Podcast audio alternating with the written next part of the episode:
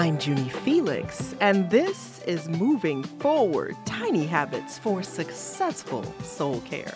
Thank you so much for listening today, and I hope and I pray that you and I can be of encouragement to one another to walk by faith and to live out of love instead of fear more and more every day. Can you remember back in the day when you couldn't tell if an incoming phone call was a spam risk or an unknown number, some telemarketer. Now, I can remember that. I don't mind showing my age here because I can remember that. And I smile as I wonder how in the world did we function without these features? Spam alert. Now, my sister was telling me quite recently that at one time in her journey, she was getting so many telemarketing calls that she came up with a strategy for getting out of the conversations politely every single time. It was quite a success. She said that she dodged the calls by answering only in Japanese. And much to her delight, it worked. most of the time the telemarketers they just hung up because no matter what they said she responded in japanese then one day she was caught completely off guard because the man who called responded to her response in japanese oh right i laughed so hard as she was telling me the story because she had a problem and my sister's like this. She's a problem solver. Too many telemarketers and spam calls. And so she designed a solution. And it was working. It was successful. If someone called that she had no interest in talking to, no problem. Until someone called who understood and the jig was up. she had some explaining to do. What followed, though, I think was really cool a genuine conversation that she never forgot. They made a connection as she shared about our Japanese heritage, and he told her about his tours in Japan back when he served in the military and his appreciation for Japanese culture enough to learn the language. After laughing at yet another of one of my big sister's ongoing ma- acts of mischief, she's like the real life Loki sometimes. I talked to God about it as always, and he laughed with me, and we discussed how this is not really an uncommon human experience. If we're honest, there are times when you and I deliberately, even strategically pretend not to understand another person. Come on, let's be honest here. There are times when we encounter someone who is so other in their thinking or so foreign in their ways, according to our estimation, that instead of trying to understand, really trying to lean in and lovingly understand or spark up a conversation that could lead to a genuine connection, we disconnect we walk away, we ignore them, or we just hang up because we just don't understand. And oh, how much we miss when we decide to disconnect instead of lean, leaning in closer. And this is not about ignoring your boundaries. Boundaries are so important. Some people they just want to drag you down with them, but when the situation is is such that you both could gain something if you lean in and connect lovingly. There's some growth and some memories that can happen, good memories. So while reading from the Gospel of Luke that morning, Something Jesus says really caught my attention after my conversation with my sister and with God, because Jesus was all about making connections that matter and lead to unity and growth and love.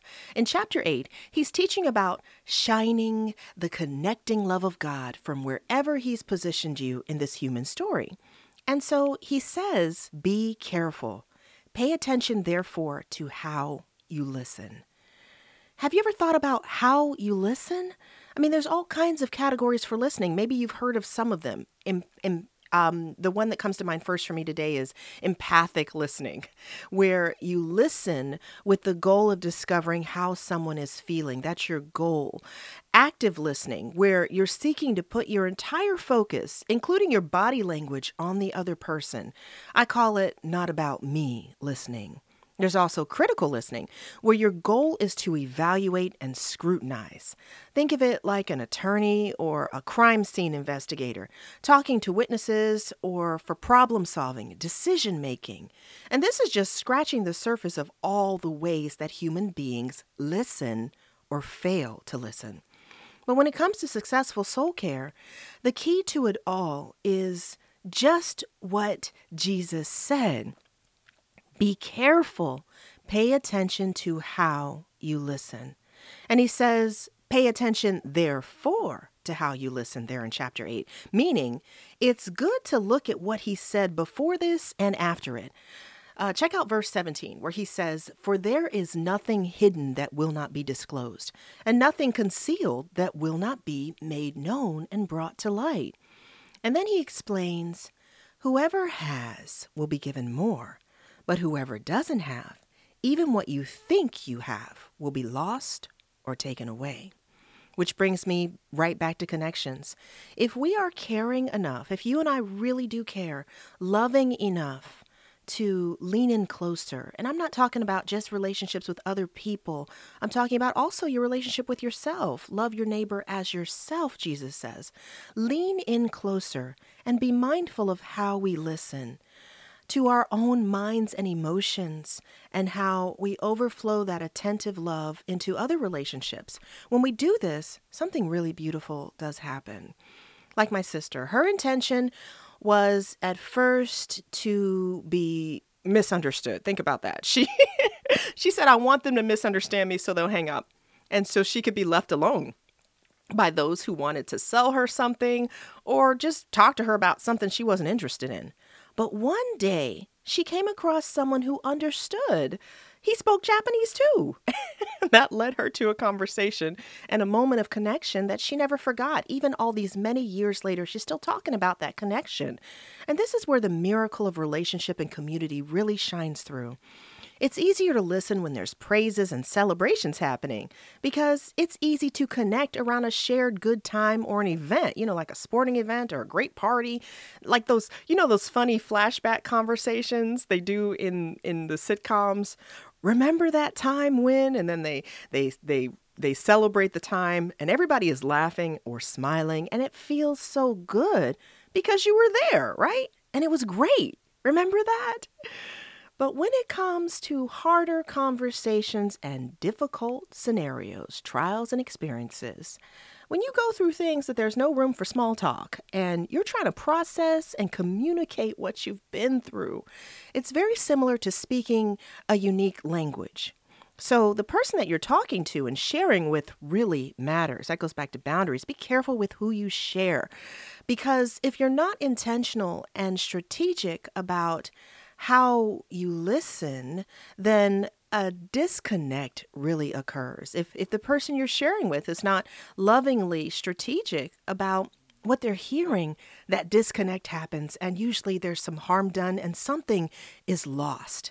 But if you are very intentional, loving, then so much is gained, especially in the healing parts of the soul care journey if you're careful about how you listen to what your mind and emotions are telling you, you gain the opportunity to take the next step toward freedom from the bondage of the pain of the past. Whatever it is that is calling out, telling you, you need to slow down, stop, and process. That's why therapy is so important. Having someone safe in the journey that you can really share with who you know will listen lovingly, who has your best interest at heart. Because if you don't pay attention to those quote unquote calls, think about it the, the telemarketing, the spam calls, and if you don't pay attention, those calls are not going to stop. They're actually going to increase emotionally. And every time you disconnect and mentally escape, mute, or suppress the feeling that keeps calling you, the disconnect gets worse as you move further and further away from your true self, your story, and the person God designed you to be. Come on, this is successful soul care, so we need to listen a person who's free. That's who's who God wants you to be. Free to live out every day fueled by his love and light. Free to connect with others in a deep and heartfelt way that makes this world a better place. Paying careful attention to how you listen is a powerful tiny habit for successful soul care because it enables you to really listen and not just hear. Now, hearing is perceiving a sound, like the phone ringing. It's the vibrations and the sound waves. It happens involuntarily. And as long as you don't have any physical hearing problems, you you can hear But listening, that's different. That's when you understand what you hear. Listening requires a level of concentration so your brain can process what you're hearing. And it's a conscious skill.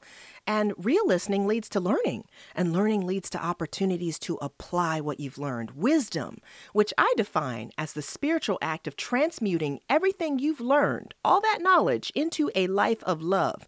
And I get some pushback on this from time to time. Someone will say the dictionary definition of wisdom is the quality of having experience, knowledge, and good judgment, the quality of being wise. But I say, if your wisdom does not lead to a life of love that builds up and does not tear down, it is useless.